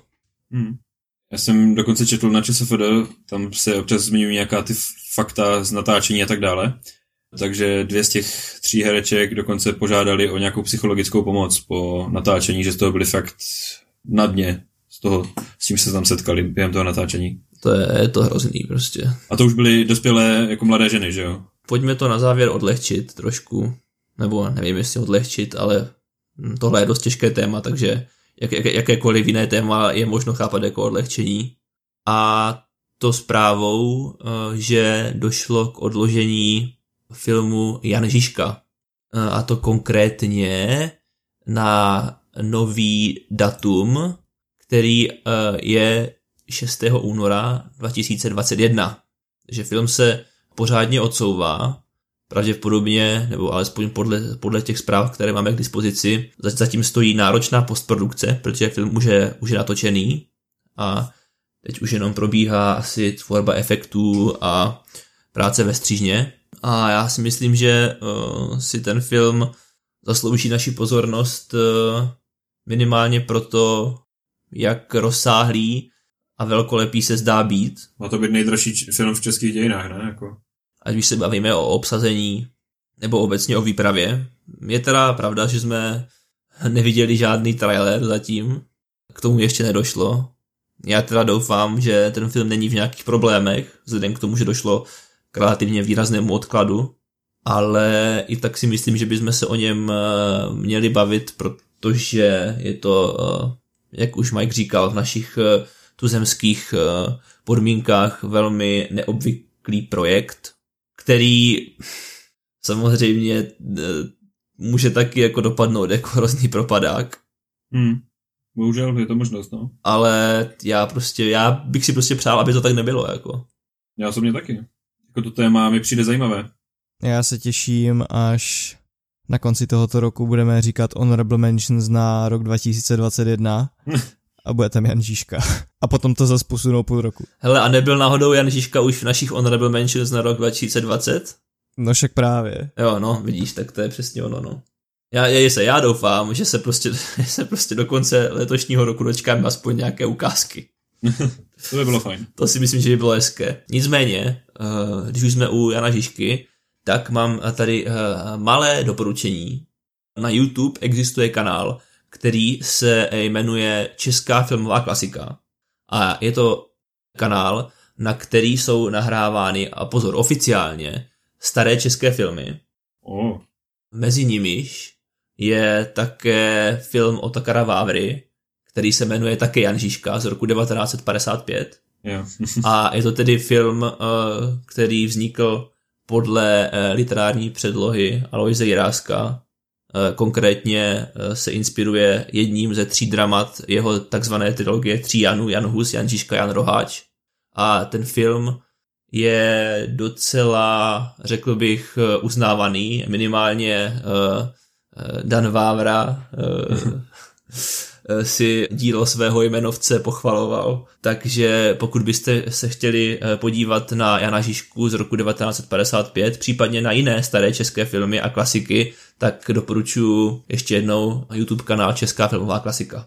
No a to bude asi k sekci trailery a oznámení vše a tady tím oslým můstkem, že ty něco doporučuješ, se podíváme na poslední sekci a to je sekce, co jsme viděli, hráli a zažili. Přesně tak. Mm. A já ti zrovna předám slovo a můžeš pokračovat v doporučování. Jo, tak dobře, já se toho ujmu jako první uh, a mám tu jeden film a jednu hru. Tím filmem je Ford eh, versus Ferrari. Uh, v Česku spíše známý pod názvem Le Mans 66, což jako nebudeme se tady bavit o tom, jestli je ten název dobrý nebo špatný, já tomu budu říkat prostě Ford versus Ferrari. A je to tedy film podle skutečné události, Eh, který eh, pojednává o tom, jak eh, se společnost Ford pokusí v rekordně krátkém čase sestavit nebo skonstruovat závodní auto, které má porazit ve slavném 24-hodinovém závodu Le Mans konkurenční Ferrari. Jo, a já musím prostě říct, že kdybych tento film viděl ještě v roce 2019, tak by se pravděpodobně dostal na první příčky mezi to nejlepší, co v tom roce vyšlo, protože ten film je naprosto skvělý ve všech ohledech. Já s tebou musím souhlasit, já jsem ho viděl taky. a je to bomba. To je, řeknu, že na konci jsem byl jako i dojatý.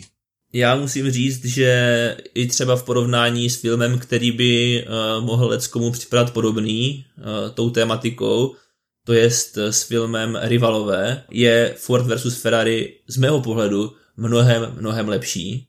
A vlastně v tom filmu funguje úplně všechno. V tom filmu funguje obrovské napětí, potom když už dojde na ten závod Le Mans. Jo, jo, jo. Já nevím, jestli jsi to tak pocitoval, a já jsem uh, měl takový úplně jako vnitřní neklid, protože, protože v každé zatáčce se mohlo něco stát. Jako. Ano, přesně tak, jo, jo. Mohlo a nemuselo samozřejmě. Takže prostě jako naprosto skvělé napětí. Potom uh, ta ústřední dvojice, uh, kterou stvárnili Matt Damon a Christian Bale, jako... Ta jejich dynamika byla skvělá, naprosto skvělá. Přesně tak, to se opět na plátně jen tak nevidí. Mm-hmm. A jako ten scénář taky prostě jako podle mě bezchybný naprosto a jo, jo. já doufám, že James Mangold, který uh, před uh, filmem Ford versus Ferrari natočil uh, Logana, tak uh, bude prostě pokračovat tady v téhleté svojí krasojízdě a dodá, dodá nám další jako podobné pecky, protože tohle mě naprosto ohromilo. Takže pokud jo, jo. Pokud budete mít možnost, třeba já nevím, jestli se to ještě promítá někdy, ale pokud budete mít možnost uh, vidět film Ford versus Ferrari v kinech, tak uh, já si myslím, že to můžu velmi výrazně doporučit, protože to si myslím, že ten zážitek pozvedne ještě o dvě úrovně výš. Takže za mě velké doporučení Ford versus Ferrari. Chceš k tomu něco říct, Majku, když už jsme u toho? Ne, jako já bych třeba, jak, jak jsi zmiňoval na tom závodě, že si držel takové to napětí, že prostě v každý okamžik se může cokoliv stát, tak jenom, abych to tak přiblížil tam byly okamžiky, kdy tam byla ta dlouhá rovinka třeba, že jo, a on to vyháněl na 7000 otáček prostě, mm-hmm. ten mhm. motor, jel přes 300 km v hodině a teďka byla prostě ostrá otáčka, jako menší než 90 stupňů, jo, a to, to, do toho dobržďování, kdy vlastně na tom odvařili brzdy a tak, jo, super prostě. Takže za nás oba asi doporučení. Mm. Asi určitě, určitě doporučení, žádné asi, žádné, žádné asi. A uh, potom uh, tu mám napsanou poznámku uh, Battlefield Hardline, příběhová kampaň.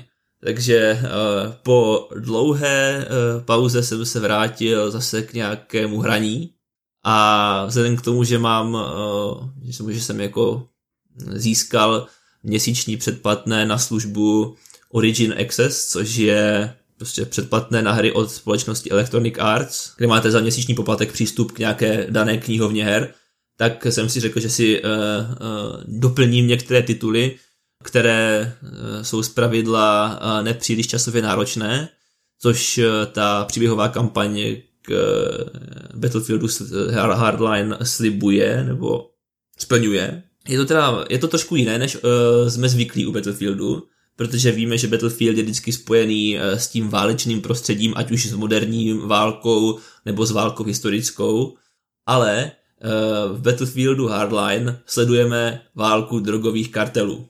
Protože Battlefield Hardline se odehrává a teď si myslím, teď doufám, že to řeknu správně, já řekl že je to Miami, a teď si fakt nejsem jistý teda. Nebo je v nějakém takové té prostě v takovém té prostuněné eh, Americe, kde jsou všude palmy a, a rychlé auta a drogové kartely a drsní policajti. A právě z pohledu uh, policistů, takových jako vyšetřovatelů, my sledujeme ten příběh, tu dějovou linii a samozřejmě ten příběh je, je vystavěný na spoustě takových, eh, já bych neřekl nutně kliše, ale už jste se s tím určitě v nějakém seriálu s podobnou tematikou setkali, jo? takže jak jsem říkal, prostě drsní, nekompromisní policajti, sluneční brýle, drogové kartely a rychlé auta, honičky. Jo, to si asi dokážete představit, jak, jak, jakou atmosféru ta hra má. A upřímně musím říct, že já jsem teda zhruba asi v půlce. Není to až tak špatné, řekl bych, že to jako docela slušně zapadá do takového toho akčního průměru, který se k nám běžně dostává v rámci filmu jako rychle a zběsile a tak dále. Jo, jako některé dialogy jsou možná trošku pod úrovní, řekněme, ale řekl bych, že jako celek to relativně dobře funguje.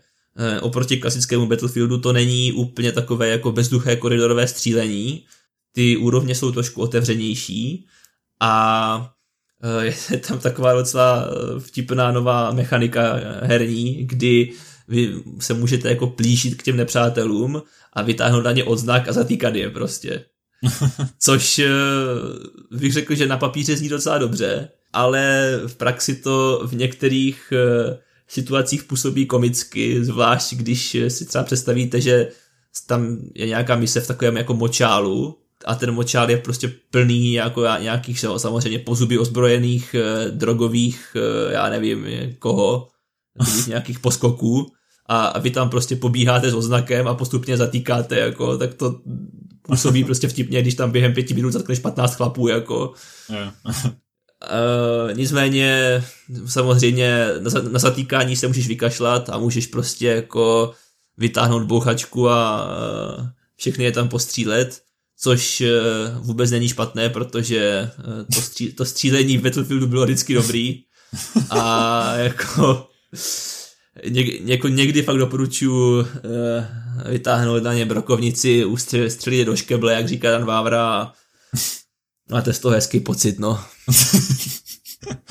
to bylo super. Zakončení. Doufám, že se nedívají jácí odpůrci videoher, tak nebo neposlouchají. No takže Battlefield Hardline, docela se bavím, je to fajn. A to je ode mě všechno. Tak já si vezmu slovo mm. a v rychlosti zhrnu tu spoustu věcí, co jsem od minule viděl. Jak už jsem zmiňoval v tom tématu z TCA, preskonferencí, tak jsem viděl asi čtyři díly seriálu The Outsider. Je to miniserie podle knížky od Stephena Kinga a to je podle mě jedna z nejlepších věcí, která je teď aktuální a kterou ty streamovací platformy a televize nabízí. Tu atmosféru to má zatím úplně parádní a je před námi ještě nějakých asi šest dílů, takže to je věc, která, kterou rozhodně doporučuji. Je to k dispozici na HBO Go. Vy jste to ještě nikdo asi neviděli, že? Ne. Mám to v plánu, ale neviděl jsem. Tak já tam přemýšlím. Dalším seriálem, který se ještě pojí s tou konferencí TCA je Avenue 5.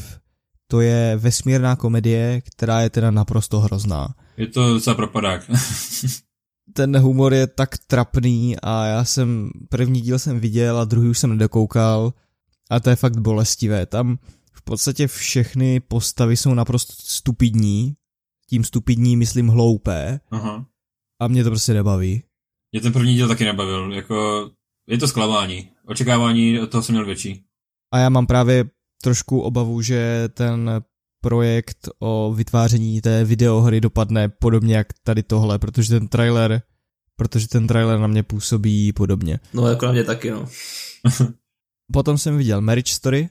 Oh yeah. Ocenil bych skvělé herecké výkony Adama Drivera a Laurie Dern hlavně. A co k tomu říct, tak asi si to zaslouží ty nominace na Oscara a na Zlaté globy. Počkej, a Scarlett Johansson jako nic? Já bych ocenil především výkony těch dvou. Okay. Scarlett Johansson samozřejmě hrála jako super, ale myslím si, že výkon tady těch dvou je ještě nad tím jejím výkonem. Pro mě. Takže myslím si, že Laura Dern to zahrála parádně a ona je vlastně za to dostala ten slatý glob, ne? My jsme se o tom Majkom minule bavili. Myslím, že jo, jo, jo. No, a potom jsem viděl tři seriály. Jednalo se v podstatě vždycky o první sérii anebo o minisérii. Viděl jsem seriál Paní Fletcherová. Oh je. Yeah. Ten jsi viděl i ty, Maro, že? Jo, je to tak. Mohl bys tak v krátkosti popsat, o čem ten seriál je? No, je, je to uh, komediální seriál, který sleduje v podstatě asi dvě, dvě, bych řekl, takové hlavní uh, dějové linie. Jednou z těch linií je uh, příběh ženy, která je rozvedená a prochází krizí středního věku a probouzí se v ní různorodé sexuální fantazie. A e, tou druhou dějovou rovinou je e, příběh e, jejího syna, který jakožto velký playboy ze střední školy přechází do univerzitního prostředí, kde na ty jeho uh, silácké řeči a gesta není nikdo moc zvědavý, tak se s tím vyrovnává. A to by se to líbilo? Jo, mně se to líbilo. Mě jako uh, takhle, není asi uh, správné mít od toho nějaké úplně extrémně přemrštěné očekávání, ale pro mě tohle je prostě definice jako parádního odpočinkového seriálu, u kterého nemusíš nic, nějak extra přemýšlet, pobavíš se, ideální stopáž, kolik to má, tak půl hodinky, možná méně i dokonce, jeden díl. No, tak půl hodinky. A je to je naprosto ideální prostě. Mně se to trefilo do vkusu, musím říct. Já bych ten seriál asi taky doporučil, nicméně si myslím, že to není seriál pro každého. Jo, s tím jako naprosto souhlasím. Skoro bych řekl, že to ocení menší, menší procento lidí než větší. Mm, je to dost možné. Že to opravdu, ten humor je tam specifický a ten seriál dost působí specificky. No a potom jsem viděl seriál, který se v angličtině jmenuje The Righteousness Gemstones, v češtině je potom přeložený jako ve jménu našeho pána. U toho jsem se celkem bavil, jsem rád, že má potvrzenou druhou sérii. Režíruje to a scénář a zároveň je v hlavní roli herec, který se jmenuje Danny McBride, kterého můžete znát vy dva konkrétně asi z filmu Prince a Pruďas. Uh-huh. Je to takový ten, co měl na krku Minotaurův penis. Jo, tenhle. jo, už vím. A u toho jsem se fakt bavil. Ten seriál je vlastně o kazatelské rodině v Americe, kde oni mají určitou svoji církev a jsou hrozně bohatí. Profitují z toho, že kážou v určité církvi a dělají i televizní přenosy, dělají různý obsah a hlavní dějovou linkou v té sérii je to, že ten Danny McBride, ta jeho postava, která, který je tedy kazatel, tak unikne videonahrávka, jak on je na nějaké svojí misijní cestě a šňupe tam kokain a je tam vedle něho nějaká prostitutka. A tím videem, které někdo natočí, ho začne vydírat skupina neznámých lidí a chce za to peníze. A ten spát toho seriálu je e, vtipný, protože ono se to furt točí tady kolem tohoto, že oni neví, kdo to je, a v podstatě až do posledního dílu ty nevíš, jak ten seriál dopadne. A je to fajn komedie. Jako řekl bych, že tohle se mi do, tohle se mi do mého humoru trefilo víc než paní Fletcherová. Je to fakt takový odlehčený humor, ale zase to není úplně zprosté. Mm-hmm. Je to takový, nechtěl bych ten seriál vy, vykreslit úplně v takovém tom jako sprostém světle, není to prostě Prince a Pruďas, jo. Mm-hmm. Má to ty svoje hranice, ten humor a těším se na druhou sérii. A potom jsem viděl mini sérii, která se jmenuje anglický Good Omens, v češtině se jmenuje Dobrá znamení a to je seriál podle knížky od Neila Ginmana a Terryho Pratchetta, podle stejnojmené knížky. V hlavní roli hraje David Tennant a Michael Sheen, což nejsou úplně neznámí herci. Je to od Amazonu, myslím, že je to jedna z takových těch sérií, které oni dávají do popředí vidět, že to dělali oni. A je to v podstatě o tom, že Michael Sheen hraje Anděla a David Tennant hraje démona a oni jsou na zemi od vzniku a tak nějak jako dohlíží na lidstvo a z ničeho nic přijde na to, že za nějakých sedm dní má být apokalypsa a oni se ji snaží zastavit, protože se jim líbí ten život na Zemi. a je to příběh, ve kterém je hromada britského humoru, jako fakt hromada, a to je jejich duo, protože oni jsou přátelé, i skrz to, že jeden je anděl a jeden je démon, tak jsou přátelé a působí to trošku, to jejich přátelství jako v Anděl páně. Hm. Přátelství čerta a anděla. Jakože se tak jako doplňují a říká mi tam hromada britského humoru, a to bych taky doporučil. Za mě. Uvažuji o tom i, že si přečtu tu knížku. A to už by za mě bylo vše. Ty jsi toho viděl fakt hodně teda. Co teda, no? Tak víš co, zkouškové. no, to je pravda. To vlastně něco vysvětluje. Já jsem toho ani zdaleka nestihl tolik, co ty. Já jsem tu měl zmínku o Ford versus Ferrari, jak už o ní mluvil Mara, takže k tomu už asi není třeba co dodávat. A ještě tu mám e, zmínku na Sex Education, druhou sérii, protože oh yeah nebyla příležitost se o tom bavit v minulém týdnu, když ten seriál šel už 17. nebo kdy to bylo ledna. Sex Education 2 za mě je naprostá paráda, je to skvělá, skvělé navázání na první sérii. Za mě osobně si drží kvalitu prostě té první série. Je tam spousta jako už dobrého, známého humoru, akorát jako samozřejmě nového, není to žádná kopírka nebo tak. Je tam spousta charakter developmentu, nějaké představení nových postav, já jsem si to užil. I když konec té druhé série všechny naprosto štve, uh, tak ten průběh té druhé série je naprosto super. Já k tomu mám sice jisté výhrady k té druhé mm-hmm. sérii, uh, včetně již toho zmíněného konce, ale přesto bych ji doporučil. Mm-hmm. No to bude za mě asi všechno, já toho nemám dneska moc. Což znamená, že, že se náš podcast eh, nachýlil ke svému konci. Tedy jenom dnešní díl a předpokládám, že ještě příští týden nějaký díl vyjde. Ano, ano, dnešní díl samozřejmě se nachýlil ke svému konci. E, rozloučí se někdo, nebo to mám udělat já jako první? To začni.